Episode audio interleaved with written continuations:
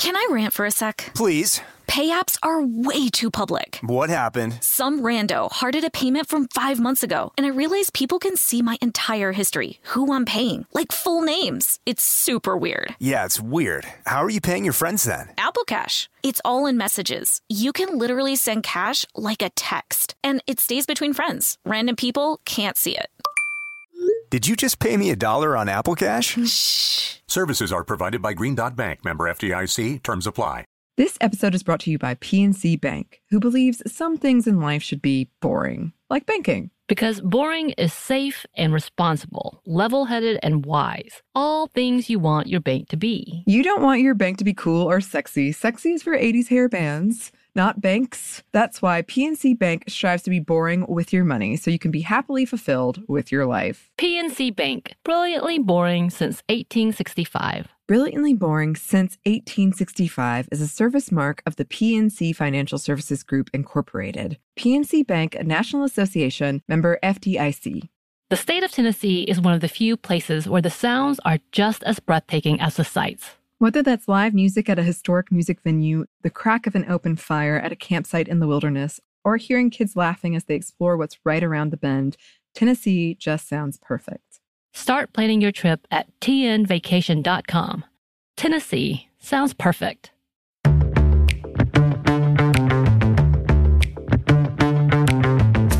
Hey, this is Annie, and you're listening to Stuff Mom Never Told You.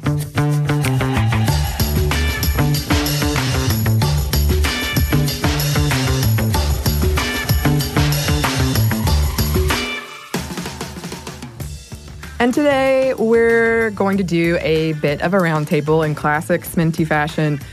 We are recording this the day after the Oscars, so we kind of missed the what we call in the biz tentpole event. But we're going to be talking about um, women and gender in production, in television production and movie production. And I am joined by two fantastic people for this conversation. I'm so excited. Could both of you introduce yourselves? My name is Erin. I am an on-set dresser, uh, sometimes an assistant prop master or a prop person, and I kind of got my set legs in the AD department. But these days, I'm home with a baby. And I'm Angela. I am a director and worked as a first AD for a long time. And I had a baby a long time ago. My babies are old. And we will be talking about that, what it's like to be a mom and a new mom in, in the industry. Um, and as I've mentioned on the show, outside of this whole podcasting thing, I am also an actor. Um, and some I've done some writing. So I've got some stories too. Uh, I used to do cinema, cinematography actually, like low, low, low, low key. but I do have some experience in that. Um, and we're, yeah, we're going to be talking about what it's like as a woman to work in production and all kinds of things that tangentially come off of that. But first, let's look at some numbers because there, there are a couple of reasons why we're talking about this. Um, this office where we are recording from now is located in Atlanta, Georgia. And due to some tax incentives passed in 2008, um, Georgia, Atlanta has kind of become the Hollywood of the South. Um, seriously, so much stuff is filmed here. Every other day, I see those yellow signs that indicate that something is filming. Big stuff, small stuff, TV, movies, all kinds of things. From 2017 to June 2018, Georgia film and television production accounted for 455 productions, $2.7 billion in direct spending. And that 455 is just the stuff that qualified for the tax incentive, um, which you have to spend $500,000 in the state for a 30% tax credit. And worth noting is that $2.7 billion number is a little squidgy and up for debate. Some say it's probably half that. But in either case, it's a lot. Um, it doesn't take into account tourism. Like uh, we have uh, buses that drive around now. It's like that's where The Walking Dead is filmed, um, and the infrastructures that have been built up to support the industry. According to the Motion Picture Association of America, 92,100 jobs and nearly $4.6 billion in total wages in Georgia has come about as a result of the entertainment industry here. But all of that said, there are some pretty negative stats, shall we say. Um, And to reiterate, women do make up 50% of moviegoers. We do not see that reflected on screen. In 2017, women made up 24% of protagonists, and we also don't see it reflected behind the scenes. Statistics from a 2017 report called Celluloid Ceiling found that of the top 100 grossing films, women made up 4% of directors, or possibly 8%, but either way, not even breaking double digits. Only five women have been nominated for Best Director at the Oscars, and only one woman has won. Only four were led by a woman of color. Female directors also face what is called a financial cliff in movies and TV. They're more likely to be involved in smaller projects as opposed to bigger budget productions.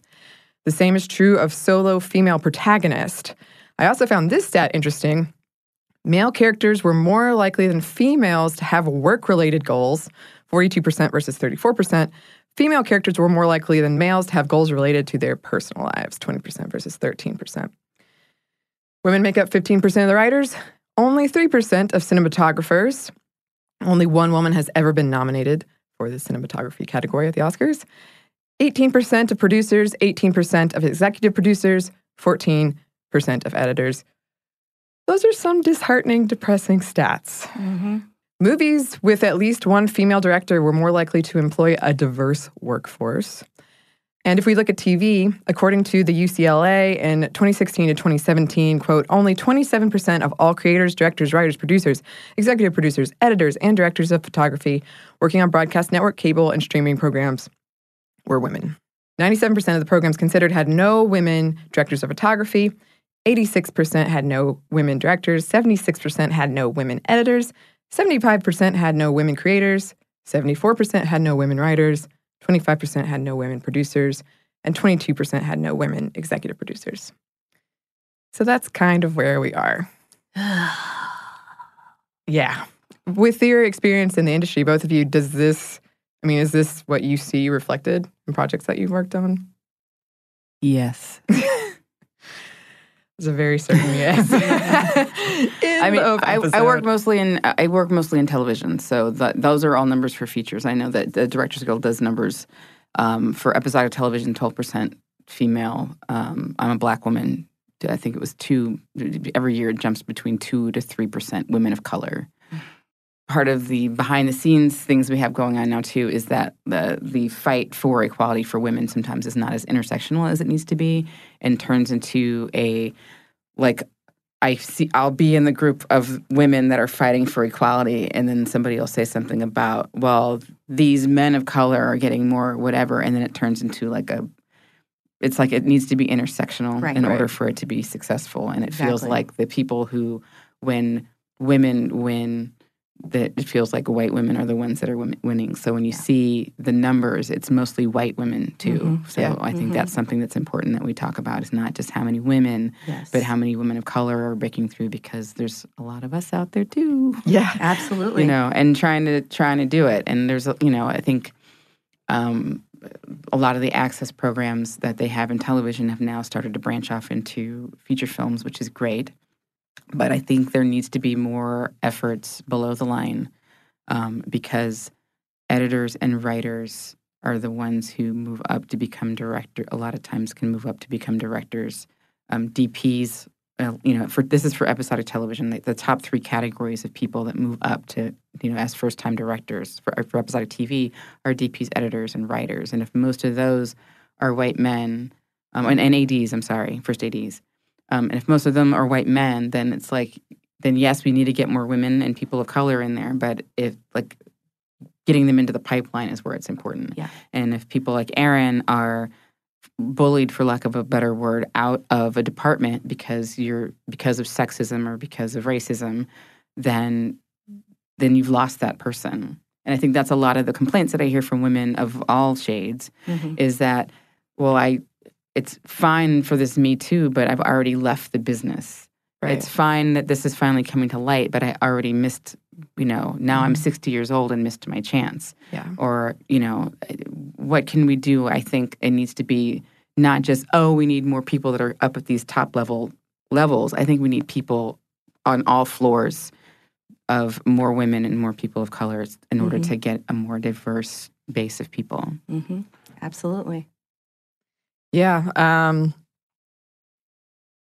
when I, I mean, my experience has been in the in my world of acting. Like I have encountered, I have lost jobs because I turned down unwanted advances, and I it breaks my heart because I think of people who think this is this is my only chance. I have to go along with this, and then I I guarantee you they probably didn't get it anyway. Um, and just yeah, having this your career impacted by by harassment and by bullying and um it, it maintains this status quo and it just really makes me angry that that you you know you're ending up where perhaps you you didn't think but not for a good reason. Like someone Mhm. basically forced you out of a career choice. Hmm Yeah, yeah, and it's also made me kind of wary of uh, accepting jobs with men I don't know. I tend to say yes to the jobs where uh, my superiors are women, or my superiors are um, men that I know to be good people who, um, you know, are not sexist and who believe in me and think that uh, there's not a thing that I can't do that any guy could do, you know, um, that are empowering. So, yeah, yeah, I've um, I've been called all kinds of names for nothing that I even did uh, at work. This was because I wouldn't take this person um, partying on a weekend. wow Yeah, I got fired for it. And uh, it was all over text. Um, I actually wound up with my first onset dressing gig right after that on your show, Angela. Aw, Yeah, which was that? Was that uh, Being Mary Jane? yeah, Okay. it was. And it was just, it felt so good to go from that to like seeing you on set. And I remember I like, I like shed like some tears of happiness. I was just so like, it felt like I was just coming home and I was safe. And my, uh, one of my dear friends, who's kind of a big sister of mine, um, she and her sister uh, both worked as set decorators for a long time, and now they have their own production company, and they are um, they're trying to do more uh, producing and directing themselves. But uh, yeah, I I I was with them for years as their on-set dresser, and uh, it was a really good place to be. And on-set dressing is a is a job that a lot of people think of as being kind of a man's job because you're doing a lot of heavy lifting and working with a lot of tools and you know climbing ladders and all this kind of stuff. But um, I wound up getting hired repeatedly, not just by them, but by by uh, by good men because um, I was smarter than a lot of the burly guys that could, you know, probably lift more than I could. I, I knew how a set worked. And I learned how a set worked from people like Angela. You know, I could, I, I was smart.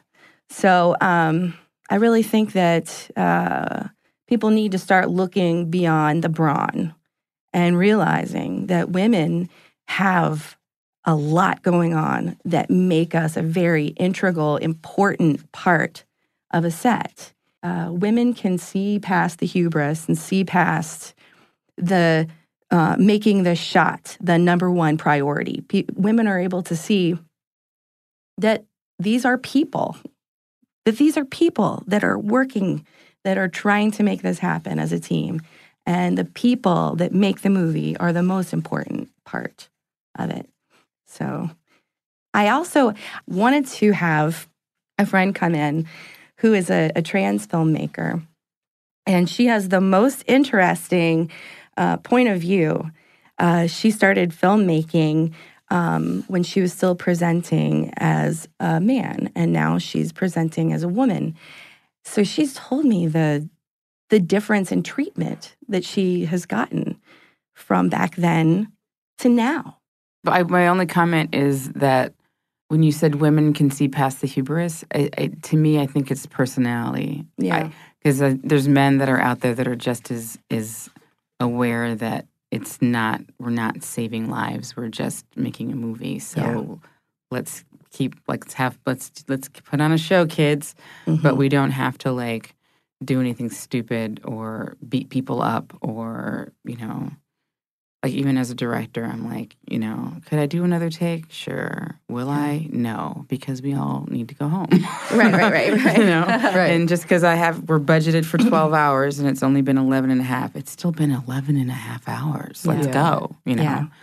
so to me i feel that with this one of the advantages of this me too movement which you know originally started with just about sexual harassment has now branched into just humane treatment of human Mhm. beings Right. where people are recognizing that you just can't be an ass you know Right. like sorry Yeah. bleep. you just can't be a jerk Yeah. you know Yeah. all the time and expect people to say, oh, well, they're a genius at what they do, so it's okay. Now we don't care how much of a genius you are. Right. You have to treat people with respect. Right. Right. So the fact that that now is seems to be the default is great. Like I was the first AD on a show called Atlanta, which Donald Glover, I don't know if everybody seems in Atlanta knows about it. Right. And, and they first won like the Golden Globe and they got all this like stuff and you know, they got the Emmy. And I was like, yeah, that's nice. But like he, like Donald brought the Emmy to work so people could take pictures of it, which was he literally just left it out on a table and then put for the gram on it. It was really cute. Oh. And I had to go in his office for something. And I was like, hey, I just have to tell you, like, the Emmy's cool and everything. But in 20, at that point, I had been in the business like 23 years. I go, in 23 years of being on sets, this is the only set I've never been mansplained on. The only one. Wow. And this is a show about dudes that's run by dudes. I'm usually the only woman in the uh, scout van, unless the set decorator is along for the ride. Um, it's all dudes all day long. Mhm. And I say, hey, we should do this. And they say, okay. And there's no second guessing or no wondering whether I know what I talk, I'm talking about. And obviously, the producer, if they want to weigh in, they'll do what they want to do. But you we can, you know, as women, we know the difference between asking a question Mhm. or checking up on whether or not I know what I'm talking about Mhm. or not trusting that I know what I'm talking about. I had I had trust on that show that I was never shown in any other show before. And and it's funny like we did the pilot for that was almost entirely uh, female AD staff. First, second, and second, second were all females. All of the PAs, but one were female, and and a mix of of pe- women of color and and white women in terms of the mix of people. And at the end, people were at the pilot. They were like, "That's the. This is the best, most efficient run set we've ever been on." And I was like, "This is the first time we've been allowed to just do it. That's why." Yeah. you know and it wasn't like i was like i'm gonna have an all-female crew it was oh who's my favorite second second ad and i called rhonda i called rhonda and i go oh who else is my favorite second second i call, and everybody that i was my favorites that i always call first all were available so it wasn't that i had this secret plan Sure. to Right, right. make it all female Right. i just called the people that i like working with that i know work well with me because Right. again like i've worked with good really good second ads that were male that i would have to like not handle because I don't deal with that kind of crap, but that I would have to check because they were being like mean to some of the other Mhm. people in the department. Or they would say, okay. If I said I could do this, they'd be like, they would say, oh, but we should do this. And I'm like, no, do this. They'd go, okay. And I would have to say, okay, say say okay one more time and see and see which one of us still has a job. Right. You know? Yeah. So having to deal with that, it's just, you know, if, if Rhonda says okay, then I know it's just Rhonda being Rhonda. I know it's not any kind of sexist Yeah. thing. Right. Rhonda's allowed to do that too because she's she's good. she is. Yeah, you're right. I should. There are some absolutely, absolutely phenomenal men that um, that we work with. I've yet to meet a key grip in Atlanta I don't like. You I don't, there's something about the Atlanta yes. grips that are just there's there's something just absolutely lovely and delightful. And even if they're not like delightful, they're just just good guys. The grip departments I found. Yes, the gaffers too. Gaffers too, Dan yes. Cornwall. I we really do have a wonderful family of people here I in think so. Atlanta. Yeah. I mean, uh, But I also think Atlanta, because I was in LA for about 12 years of working. And I think in LA, it was like people have been doing it enough that it's like just the job. Mm-hmm. I think the business here is new enough that people are like, we get to work on a movie today. Like, even if they've been doing it for a long time, there's a joy of, isn't it cool that we're doing this and not like working at McDonald's, you know, or whatever, Mhm. the Right. regular to be an accountant or whatever jobby job other people have.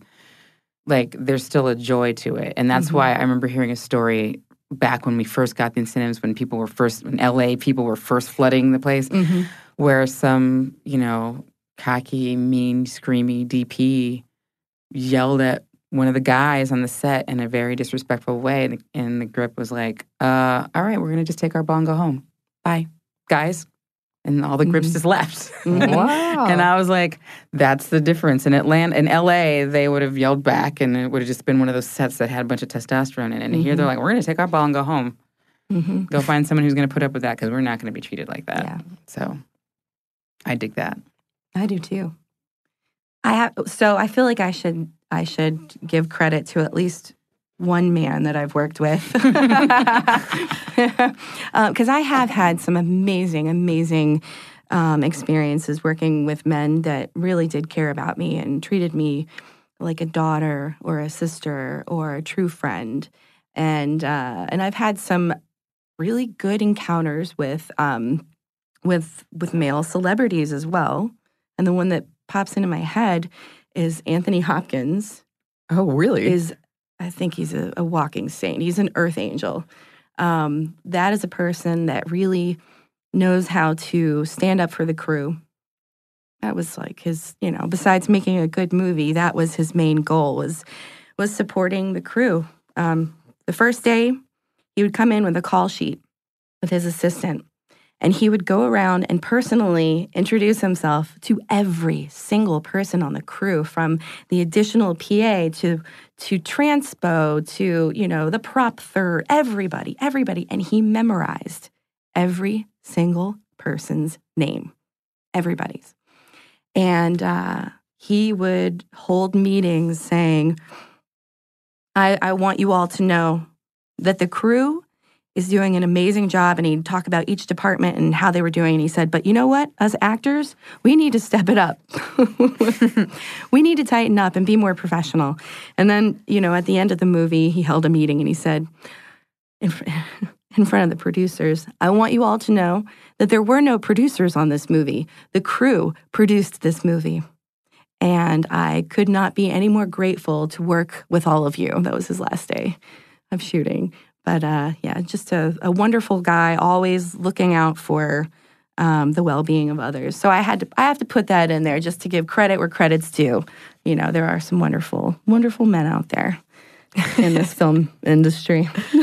it's true. And I mean, lately, all all we hear about is the not so good ones. Um, and one of the things that um, we kind of touched on throughout this episode is this the issue of like Me Too and harassment. And something that I have encountered is that I've worked on indie movies.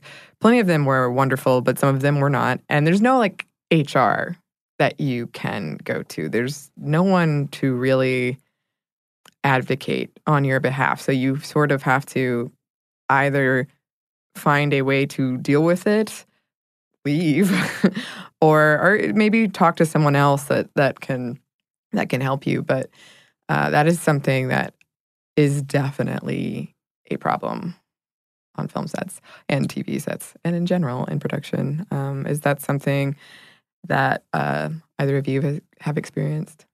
Well, I can tell you, even on a, a big budget movie, if you have an incident that does go up to HR, and this was pre Me Too movement, it doesn't necessarily always help you anyway. Mhm. Um, the incident I had been talking about that kind of bullied me out of that department, um, it it did. It went all the way up to the HR department of uh, a very big studio. I had legal uh, documents sent to me offering me my job back, like I would want to work with this person again. But um, it was a big thing. I had people producers telling me that they were absolutely horrified that this happened, that they have daughters in the film industry and they know how much harder we work. And and it is true. We really have to prove ourselves um, every second of the day. And yeah, so I mean, all this stuff went down. I wasn't. Uh, I, I, I had people that came out saying that they were protecting me by um, only allowing me to speak to certain people um, with their supervision. And I was really naive back then um, and uh, believed that um, I, it had been kind of a, a long thing coming. Um, I'd been getting all kinds of texts that were about having a threesome with this man and um, haven't I seen his IMDb? Don't I want to take my career to the next level? Um, he would use uh, racial, uh, misogynistic, um, and homophobic slurs a lot, which made me feel really uncomfortable. And this is this is all over text. And um, it, the movie hadn't even started yet. This is the other part about it. Hadn't even started. I'd worked with this guy for maybe three weeks on um, on a movie that came through Atlanta a long time ago uh, for a couple weeks, and he thought for some reason because I I have tattoos and I play drums in punk rock bands that he could talk to me like this and um, make all these you know like sexual comments and that kind of thing, and he would ask me where to find blow, where to find prostitutes, why he thinks I would know, I have no idea. um, so, yeah, so he started making me feel very uncomfortable and kept nagging me and nagging me and nagging me to go pick him up in my car, take him partying. And at the time, I had a boyfriend and I was also in a band. But I didn't want to. I mean, every, everything in me was going, no, this is not going to end well. Um, and finally, I said, you know, I, I, I can't. I'm going to bed, and I have pra- I have band practice in the morning. And that's when the slew of te- texts came through, calling me a f- and telling me, you know, my is too dry to be on his team, and uh, she's you're no professional. Um, all kinds of threats about my career, and um, I didn't know what to do. I cried a lot. Um, talked to um, some of my my my big sisters in the industry and handed it over to my union. And then uh, got called into the office. Everybody hid in. The, it was weird. They cleared the offices out. Had everybody hide in their respective offices. Went straight to the producer's office with my phone with the text to prove that I hadn't fabricated them and that's when they told me how sorry they were. And, um, you know, I said, I just, I want to make sure that this doesn't happen to anybody else. Oh, yes, we're just horrified. You know, we, I have a daughter that works in the film business. I know how hard it is for, for women. I was then told by somebody who was supposed to be protecting me that if I went any further with this, that I would be blackballed from working for this particular uh, big studio. And also told that there is no lawyer that I could ever hire that would ever be able to stand up to the lawyers at this big studio. And there was nothing in me that was thinking, I want to sue. I want to get money for this. Mm-hmm. All I wanted was for this guy to not work on this show. Mm-hmm. And I wanted him to learn a lesson and not do this to anybody else. Well, he kept his job. And my friend, who was to be the um, who was the assistant prop master, um, a woman, I was forbid from talking to her, and I was so n- young and naive and stupid then. Like I had, like what? um, so I didn't talk to her for months, and and this person wound up making her life a living hell. Um, they had um, a man of color come on and he kept asking him where to find cocaine and, and prostitutes. My friend, who's a woman who stayed on the show, quit with like one week left because he was just so horrible to her. Um, other women I know that came in unknowingly, you know, uh, wound up being um, harassed and traumatized. And this man continues to work. And the weird thing is that after all of that, he recommends me to people to this day. I don't know why or what he's doing or what kind of mind game this is. Um, and then I, uh, I was dumb enough to work for his brother on a different show, who told me he was nothing like his brother. And this man went and had his own backhanded way of absolutely ruining my life for three months and messed with my my paychecks. I would have paychecks that came back with um, a way lower rate than what I started with. I had uh, my position messed with. I had been told that I would be assistant prop master after um, the prop master got fired by the producers. And also, there had been a big safety incident that happened. Um, and a lot of people left because of that. And I wanted to leave too. And um, they said, We'll make you the assistant prop master. And I think it was just because there was no continuity without me. So they had me as assistant prop master for a week. I brought in one of my great friends who's a prop person and production designer. And now she's working as a, a, a producer sometimes and screenwriter. Had her come in and we crushed it for a week. And then all of a sudden, I find out he's bringing in this guy from LA because he can't find anybody. It reminded me of your story, Angela. he can't find anybody in Atlanta. Sure. Bullshit. Yeah. So um, this guy comes in, and immediately things are weird. He shows up with assistant prop master on his badge. He's on, you know, on set, and we're both like running the props on set. It's the assistant prop master's job to run set, and the third kind of does a lot of prep and you know um, keeps the truck and you know typically. Um, so slowly but surely, uh, this guy um, kind of took over my job my pay got lowered. The prop master would come by in a big group of people when I was doing my job and say something like, You got a zit on your face.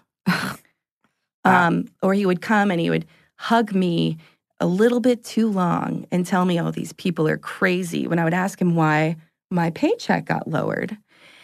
So, anyway, decided never to work with this guy again.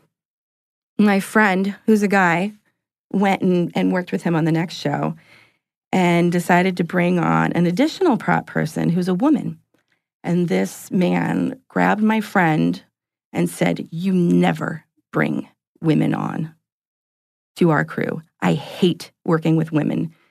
Yeah, I, I so I decided I never I never wanted to let anybody make my life miserable for that long again. And I never wanted to let anybody make me cry again. And I would never again not stand up for myself or for anybody else um, who was put in that position. And I'm grateful to the Me Too movement. It has been very triggering. Sure, yeah. I've, you know, I, I've experienced all kinds of um, sexism and uncomfortable situations, so many that I can't even remember all of them. right. Um, but uh, but I think it's time to be strong and to stand up and stand up for one another. And if you know that somebody has hurt someone else, don't go work for them. Yeah. You know? Um, don't hire them. Don't hire them. Don't enable them. Mm-hmm. Um, but unfortunately, there is a lot of uh, fear because people want to keep their jobs. People need to work. People need to you know, feed their kids. Yeah. Um, we have a lot more to talk about in this in this conversation, but first we have a quick break for a word from our sponsor.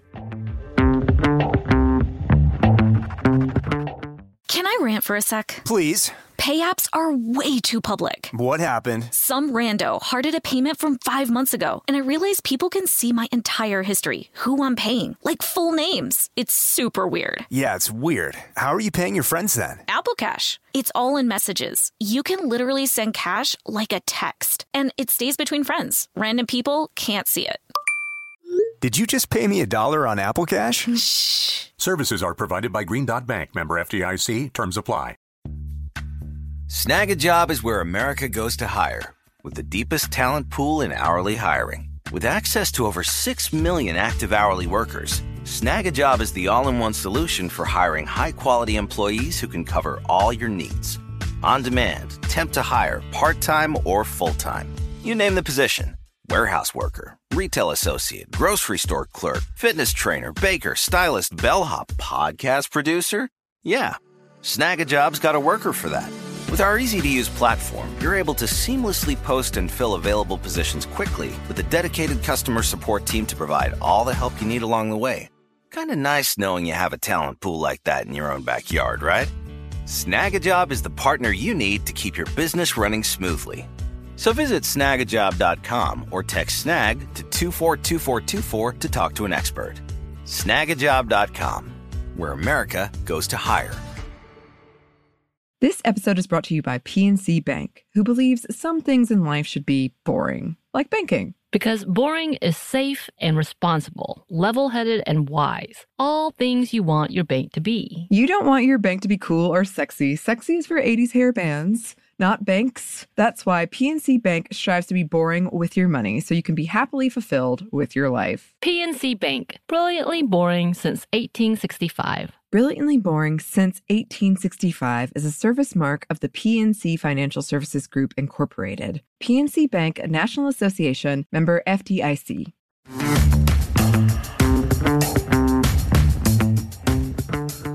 And we're back. Thank you, sponsor. So let's get back to this. It's so unfortunate that uh, this is that this is something that was kind of just accepted and expected for a while. I'm glad that we're talking about it more, but it's sort of like this has been going on forever. I can't believe when people are shocked. I'm like, are you, are you shocked, really? Um, but so there's a lot of things that uh, in that in that conversation that I wanted to go back to, and one is um,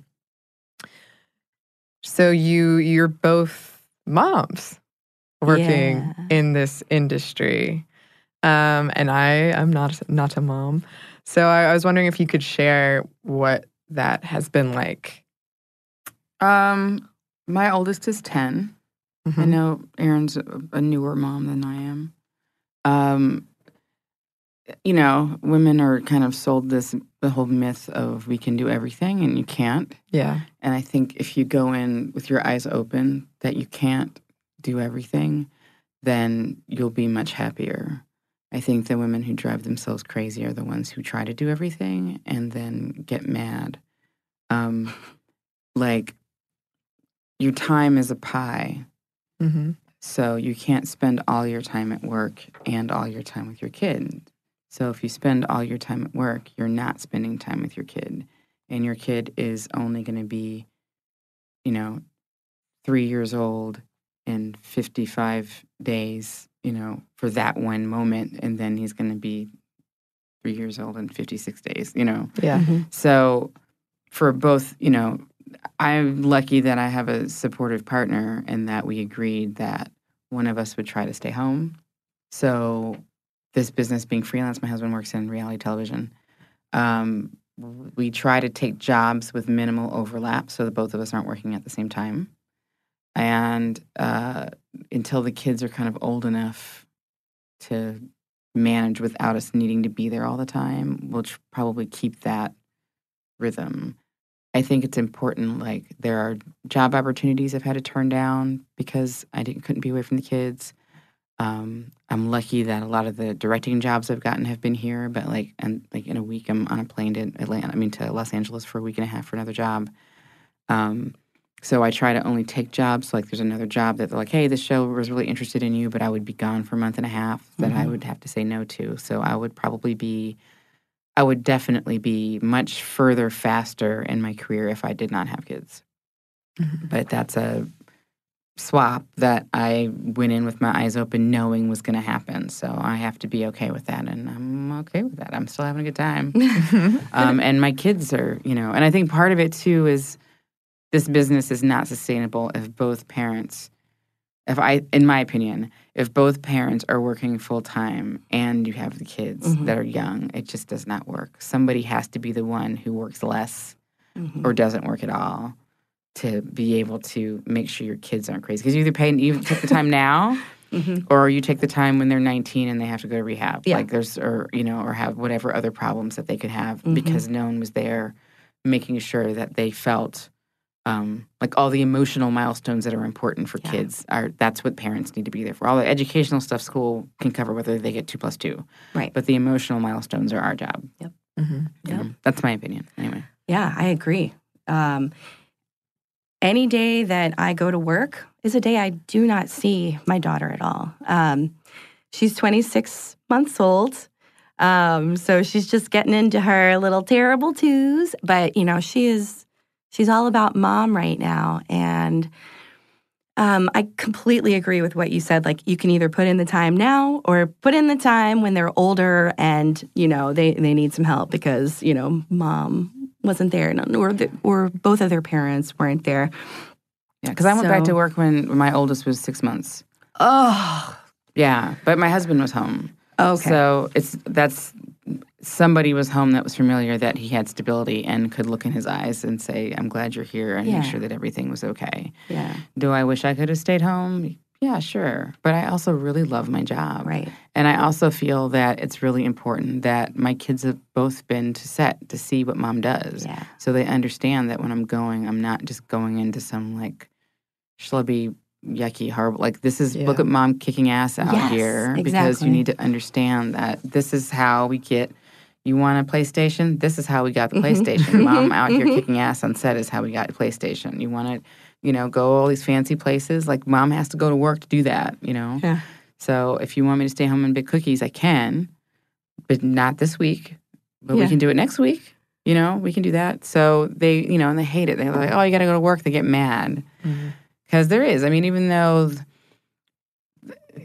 you know, there's gender differences in how, but there's it's not. It's, that's not always according to gender, but there's differences in how each parent parents, Mm-hmm. and whatever that parent isn't there, whatever that parent brings is not there. Mm-hmm. Right. So it's not that they need their mommy, like it's a female thing, as much Mm-hmm. as it is they need me because there's specific things that I do Mm-hmm. that Rob doesn't, and there's things that he does that I don't do. Right. Um, you know, like they would never, you know, make it to the skateboard park if it was up to me because I can't skate. You know, I'm, and I'm not, I don't know how to show them, and I'd be like, "No, you're gonna cry." yeah. So that's like something they do with their dad, which is awesome. But Yeah. you know, then I'm taking him to the puppet show. I don't know that he would Right. be that nerding out on puppets or you know that kind of thing or you know or me like i bought like a plastic pool and got it so the little one could jump off the deck into this like one foot of water you know and Yeah. just stupid stuff like that so that's why i think it's nice to have both of us in the mix but at least you know but one of us guarding the ship until the kids are kind of old enough to not take care of themselves but to only need to check in to really know if everything's okay Yeah. you know what i mean like my 10 year old, if it was, if I didn't have the six year old, I would feel more comfortable with my 10 year old if we had to get like someone like a nanny that was with him after school because I can, I can check in with him and see how he's doing and be okay. But when they're six, they don't know what's going on. Right. Yeah. Right. So, like when I got pregnant, I didn't tell anybody. I was like eight months pregnant. I got a job that I came in and I literally wore like a baggy shirt and like scarves and stuff. and like at the and and it's funny because I showed up. It was a, one was a commercial I showed up on, and they're like, "Are you pregnant?" And I was like, "Cause for the interview, I showed up and I like leaned over in the." Like I was interested, but it was leaning over so the shirt would billow and cover up my stomach. And then when I showed up for the job, I'm like, "Well, you can't fire me now, right?" Yeah. But in their minds, it's like, well, Angela, what can Angela do or not do? Right. And then they make the choice for you. So to me, that's what needs to change. But also, I think that comes back to just being female. Of people are used to what they're used to, and sometimes it's not overt sexism, like the guy who says, "I don't like women on my set." Mm-hmm. Sometimes it's subtle because you've never seen a woman first AD when you do see one, there's something that doesn't sit right. It's like if you went to take your car in to get like a major overhaul to the engine and like the woman who came out was, you know, was a was a black woman that was like 30 years old and says, "Okay, hi, I'm going to be the one that's going to fix your car." Everybody for a second would go, "Wait, you you work here? Are you not the receptionist person here?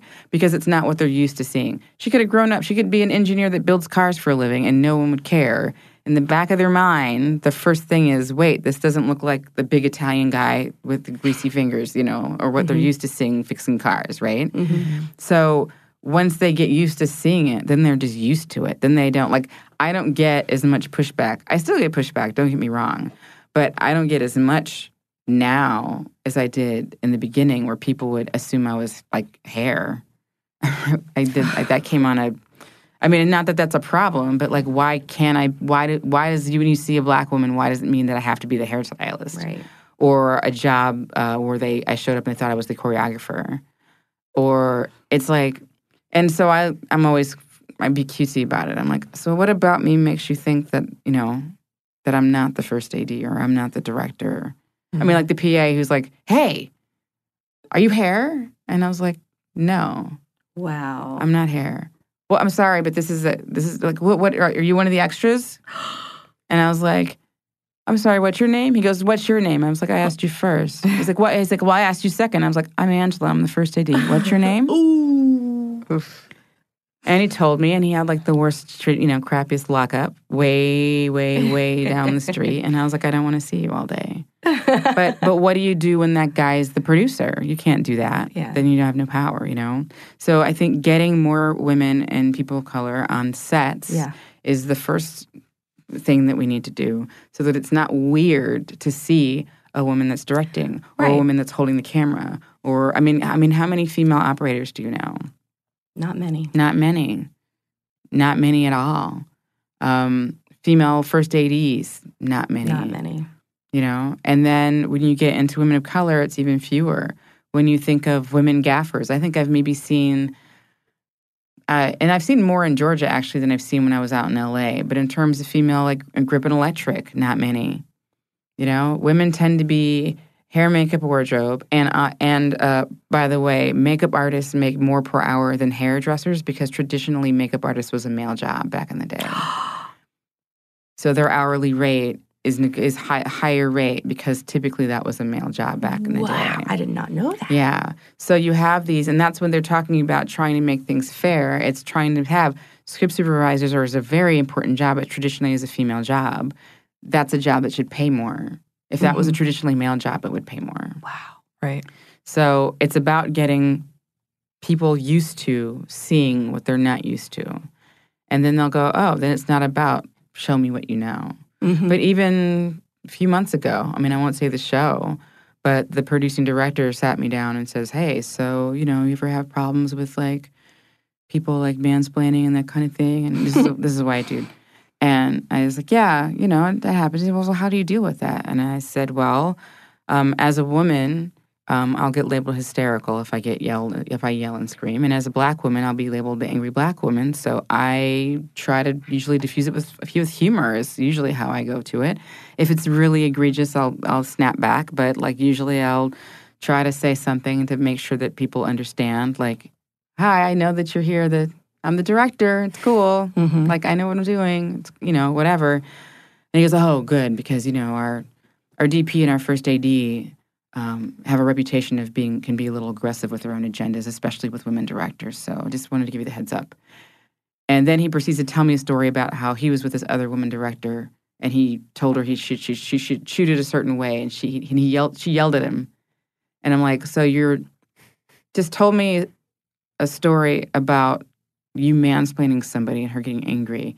And then you gave me a warning about your DP and first AD instead of telling them to stop it Right? you know and this is like in the last like six months you know Yeah. so it's it's weird how it's um it's allowed Yeah. men are allowed and i'm not saying that women should be allowed like to me parity is not 50% directors 50% crew to me parity is me doing a crappy job and totally crap in the bed on a directing job and still getting hired back on the show that's real parity you know Yeah. but I don't want that. I want everybody to do a good job. yeah. I, and I and I feel that lowering the standards to women to what men have been allowed to get away with is the wrong direction. Mhm. I feel like because I mean I don't want to be able to you know pout. This the same DP that I was warned about would pout when he wouldn't get his way, and you know what grown woman can pout Yeah. in a position of authority and not be like, "Bitch, are you crazy?" Like, Mhm. like Mhm. really. So to me, it's about raising the overall level of respect in general on sets. But yes. but first things first is like just getting the getting more more people on the set in the first place. hmm You know, you reminded me of something that happened uh, last year. I was working on a show and uh, I came in as an additional set deck buyer, and the uh, the set decorator was a woman. Um, the buyer was a woman. Uh, we had a lot of people in there in the office that day, talking, having a meeting. All women, not intentional. It was just you know we all like working together. And I, some guy came in and he, you know, he, he's not a mean person or anything, but he said, Oh, oh, am I not allowed in this girl party here? oh. And he left and we all said, How many times do we walk into rooms in this business that are filled with nothing but men? Do we say anything like that? Does it even like occur to us? Like, oh, up to a party. I mean, but again, it's because you're you're used to seeing it. Exactly. So when people aren't used to seeing it, that's when there's that's when there's the pushback. right. But I've had when I was the first, I've had director. I had a, this one very well known director who I would say, "Hey, we're behind." But I think if I slide this scene to this day, this is a light day. You can go ahead and you don't have to cut anything, and I mm-hmm. think we'll be fine. He'll go, "Oh, wait, wait, wait. Let's get the guys over and let's talk about it. Let's not just make decisions." Mhm. And then he would call over the male DP and the male um, key grip and the male gaffer. And he would have me explain the situation to them all. And then they would all talk amongst themselves about what the best choice would. And then they would say, Yeah, we should do this. And then he'd go, Okay, so we'll do what Mike said. and I would say, Actually, that's that's what I said Mm-hmm. five minutes ago. Yeah. But okay, you know. Yeah. And I remember one time, and this would happen a lot. And I would always point out, that's what I said. And they would be like, oh, yeah, yeah, whatever. And I didn't care. He's a guest director. He's going to be gone in a week anyway. And one time, this a grip was standing there, and this all went down. And he looked at me when they walked away, and I kind of just went to myself. and he goes, "I've I've read about that." And he goes, "I've had women friends of mine tell me that these things happen, and I never believed it." He's like, "If I hadn't seen it with my own eyes, I wouldn't have believed that that really happened." He's like, "That happens all the time." I'm like, "It happens every day, like every day." And that was probably a few years ago. So, like, again, this face, there's something that's they're not used to taking Mm-hmm. direction or information or truth from this face. They have to get someone to co-sign because they're just not used to it. So the more of us that are out there doing it Mm-hmm. and kicking ass, and I, and I feel like there's a lot of responsibility. Like for me, it was really hard because I remember being on a set as a second and overhearing these two producers talking about how they really wanted this one black woman director, but this other black woman director they had worked with before didn't really do that great. So they were having they like, oh, I don't know if we should bring this other one in there because this other one. And I'm and in my mind, I'm thinking we had like five white dudes come in and were terrible, but you didn't stop hiring white dudes. Yeah. Like not the same woman, mind you, a totally different woman. And that stuck in my head. So in my mind, I was always overprepared and there's this weight that was on me of if I screw up, how many other women of color out there are specifically black women are not going to get the job because like because of me. Mm. So I would go in and I was so stressed. And then one day I had like this epiphany of, of when I kick ass, they'll never doubt hiring another black woman. So now I see it as a as a p- tool of power Yeah. of I am the ambassador of Black Girl Magic. Of you can see what Yeah. I am, of what you see what I can do. Because if I've made it to this level of my career with all the bullshit that I had to put Yeah. up with, like I've already proven I'm t- like if you're gonna go oh all things being equal, I had to put up with more crap to be equal. Mhm. So you know I'm better. Woo. And that's most women, same thing. Like I, I knew a white dude that said, I always hire the woman or the person of color if it's if it's if it's a tie, because in order for it to be a tie, they had to work so much harder to get there. So Yeah. it's not a tie anymore. Yeah. That means they break that. What's that's what breaks the tie. I love you. I really do. Every set I have ever been on with you has been such a well run, efficient, lovely place to be. I mean that from the bottom of my heart. I don't like mean people, I know. so do I I. handle I handle that early. You do. Yeah, You do. but thank you. I, I'm kind of turning into like you're. You've always been one of my role models. Now that I'm a mom, like I'm starting to get it. I'm starting to get it, and I and I don't put up with the mean people either. no, but it's funny though. But I do. I that's the tools that you use on a difficult toddler or a difficult five year old are the same ones you use on a difficult person. Yes. It's exactly the same skill set. So I was mm-hmm. recently on a set where one of the actors was very, very high maintenance. It was all very always stopping down production, always causing problems. And after my first scene with him, like he came over to me and he goes, "I can tell you're a good mommy because you just mommed the crap out of that guy."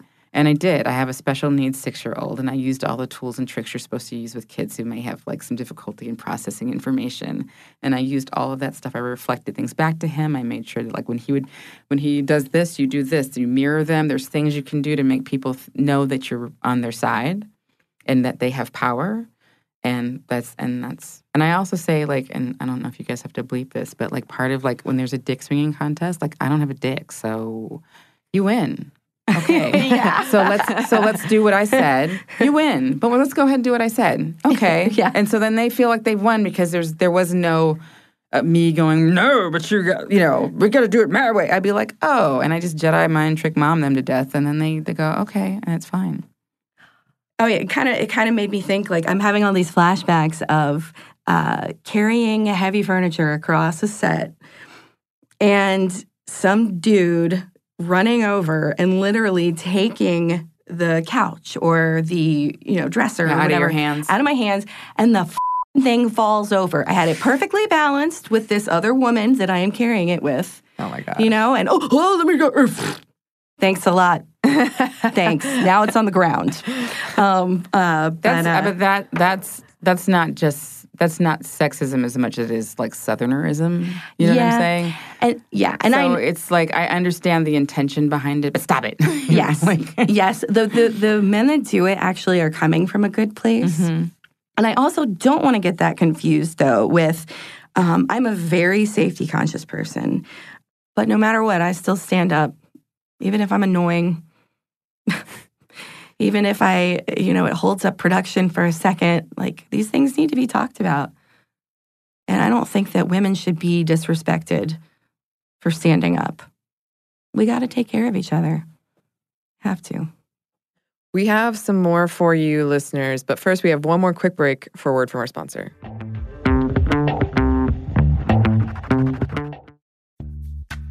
Snagajob is where America goes to hire, with the deepest talent pool in hourly hiring. With access to over 6 million active hourly workers, Snagajob is the all in one solution for hiring high quality employees who can cover all your needs.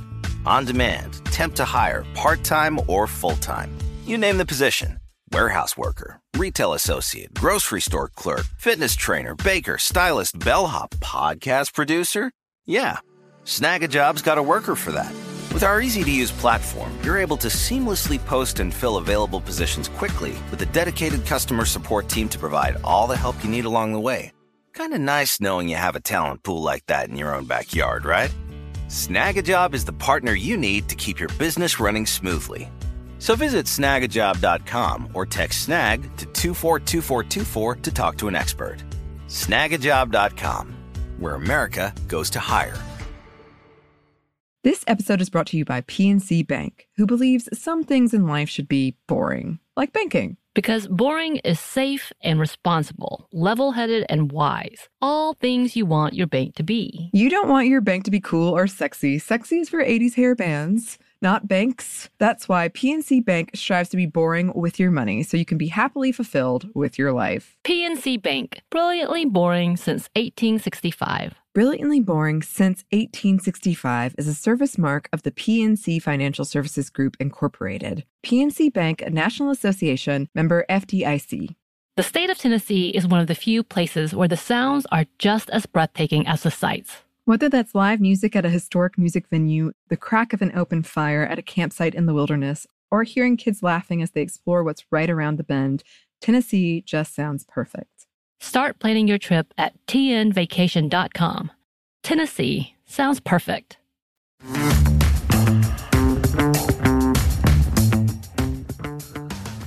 And we're back. Thank you, sponsor. Let's get back to the discussion. So, I feel like we could we could go on and on and on forever, but in the But because it can't. time, yeah, for time, um, I like to try to to wrap these things up with what are some positive things that you're seeing, or what are things that you think actions we could take to to improve the industry for everybody. I know we've already touched on getting more representation, um, but uh, I think things like that. Um, well, I will say this. Um, even though I've had a baby and everybody knows I'm home, I get multiple calls every week from from men that I've worked for in the set dressing department, lead men, um, set decorators, prop masters, and they don't care that I had a baby. They still want me back and they keep trying. And that makes me feel really good. And uh, I, I, I do want to say, I think the majority of the people that I've worked for in Atlanta, the majority of the men are really amazing people and very supportive. In fact, I have one that wants to hire me to come out and do some set dressing and have me work eight hour days. And um, just wants to have me come out so that I can keep my health insurance going. You know, so I just want to say, like, I think that there are some very enlightened, empowering men here, and I, um, I hope that that they are that the example that they are setting um, is contagious, and um, and I I really appreciate the fact that uh, that people are starting to really recognize that we need to support women intersectionally in this business, in all businesses, in this country, in the world right now. And we cannot just talk about white women. We can't. We have to talk about women of color. We have to talk about trans women. We have to talk about gay women all women. We have to talk about ageism. We have to talk about uh, women with disability. It's not just white women, it's so much more than that. Yeah. Yeah, for sure. What about you, Angela? Do you have any? Um, I- I've seen some interesting things where um, job sharing is uh, something that I've seen happen. Um, that uh, basically, like if it's a second second, that they'll alternate episodes. If it's an episode episodic TV show, and they'll get a waiver so that they don't have to pay. Like if you once you your last day of work, you're supposed to get like an extra check, basically, so that way they're they don't keep getting last days every time they alternate. You know, Uh-huh. um, or you know, job sharing like that. Like when you know you're going to have long days, is you bring somebody in and they their minimum is a bare minimum, so you use somebody for so many days and somebody else for so many days, so that they have one job that's consistent, but they're not working full time, full time. Yeah. I think a lot of the access programs, um, some are better than others, but they've been good about um, bringing people in um, just to meet some new faces. You know, I think um, a lot of episodic shows, in particular, features is going a little slower, but um, are doing are intentionally trying to look for female directors. Um, a little bit what's happening is all the ones who are already working are just working a lot more now. So, but they're being better about bringing in new voices and new people. Unfortunately, sometimes it's being made a mist- uh, a scapegoat. So, like if you have twelve episodes of something, producers will tell the guy they didn't hire, "Oh, well, we had to hold these two slots for women," and so in their mind, a woman took their job. When really the eight guys that got the episodes, they should have just been better than them, and they would have got the job. so there's a lot of kind of blaming, like you know, uh, oh, that person's the reason you're not working when that's not like diversity is not taking your job. It's it's not. So, but I, you know, slowly but surely, from what I've seen, Atlanta's Atlanta's sets tend to be more diverse in general. but even when I go back to LA to shows, I'm seeing a lot more. And then like on the screen, like I went, I did an episode of One Day at a Time, and it was like beautiful because I'm used to seeing shows when it's like about people of color, the people behind the scenes. Often, like I'm sorry, like we talked to Oscars. Like last night with Green Book, like center stage was all the white dudes. Octavia Spencer was way over here as one of the producers, and they only mentioned her way at the end. You know what I'm saying? Yeah. Like that seems to be the pattern in, in telling the stories of people of color. Like One Day at a Time was a great show because it was all there was uh, Latinx writers and producers as well as LGBTQ writers and producers on the show to, to write the stories about this Cuban American in LA and her gay daughter and the traditional mom and the son and like it's nice to see that hmm um, and not just be you know a bunch of white dudes from Harvard trying to write up you know Yeah. what's what's really going on. But yeah, it's I've been having a good I've been having a good time. And go see the movies that are directed by women of color. You know, go see the movies that are that are directed by um, people in the LGBTQ community. Um, God, when I when I think about how many movies I grew up seeing that were just like so male dominated, it makes me sick. I'm even, you know, I'm going back and even listening to a lot of the bands I used to listen to, and I'm like, Jesus f- Christ, it's a bunch of f- white dudes. But you know, sorry, but um, let me get a sip of tea here. No, but I think part of it is again was what are you used to?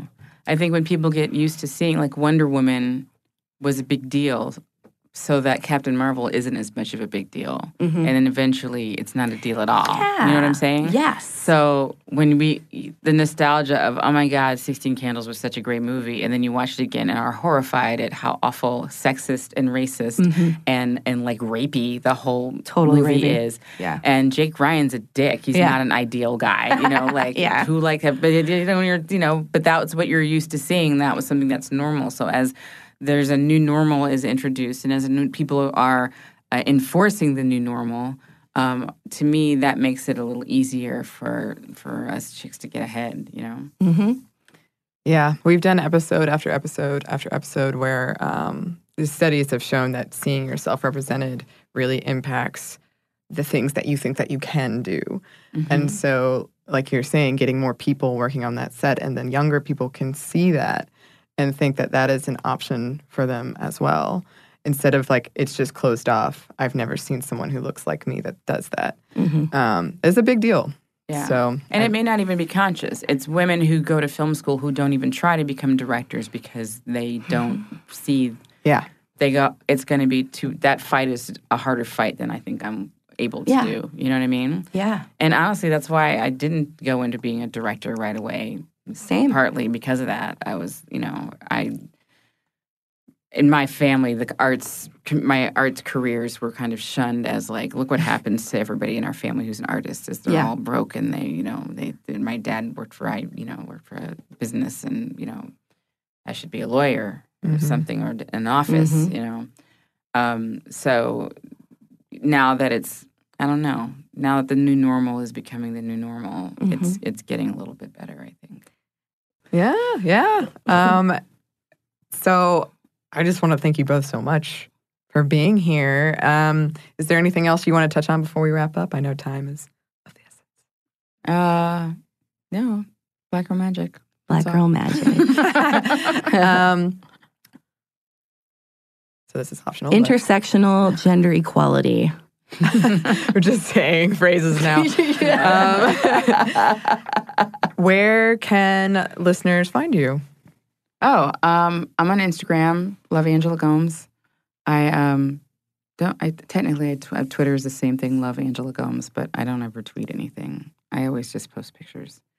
Um, and then IMDb is where they can find the kind of stuff I've been working on. So I just did some American Soul, and did Legacies, and did Ambitions, and I'm about to go do Family Reunion for Netflix, which will be fun. Cool. Yeah. So um, so yeah, that's my stuff. Um, well, my IMDb desperately needs to be updated. and um, you can't really find me anywhere unless you're my friend on Facebook or Instagram because I'm kind of weird about people looking at my kid that um, don't know her. I think that's pretty legit. Yeah. yeah. I You'd be surprised how many people don't care, though. yeah. Yeah. Um, uh, but uh, you can probably find some uh, videos of me playing the drums out there somewhere. Ooh. but Brave, but, brave, Erin. but other than that, you can, you can find me in my kids' preschool classroom as a classroom uh, mom supporter, PTAC type. I'll be back though. Oh yes, I will. yeah, I'm sure you will. You're you're both doing amazing work. I'm so thrilled that you came in. Um, and listeners, you should totally keep an eye out for the work that they do in the future. And in the meantime, if you'd like to email us, you can. Our email is momstuff at howstuffworks.com. You can also find us on Twitter at momstuffpodcast and on Instagram at Stuff Mom Never Told You. Thanks as always to our producer, Andrew Howard, and thanks to you for listening.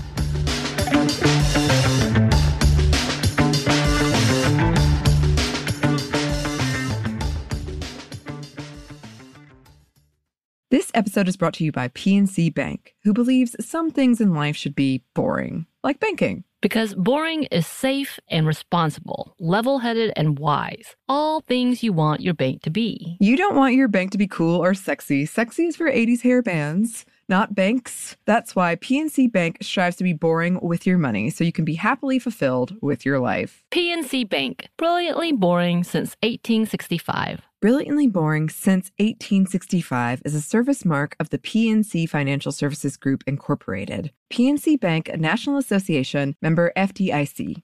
The state of Tennessee is one of the few places where the sounds are just as breathtaking as the sights. Whether that's live music at a historic music venue, the crack of an open fire at a campsite in the wilderness, or hearing kids laughing as they explore what's right around the bend, Tennessee just sounds perfect.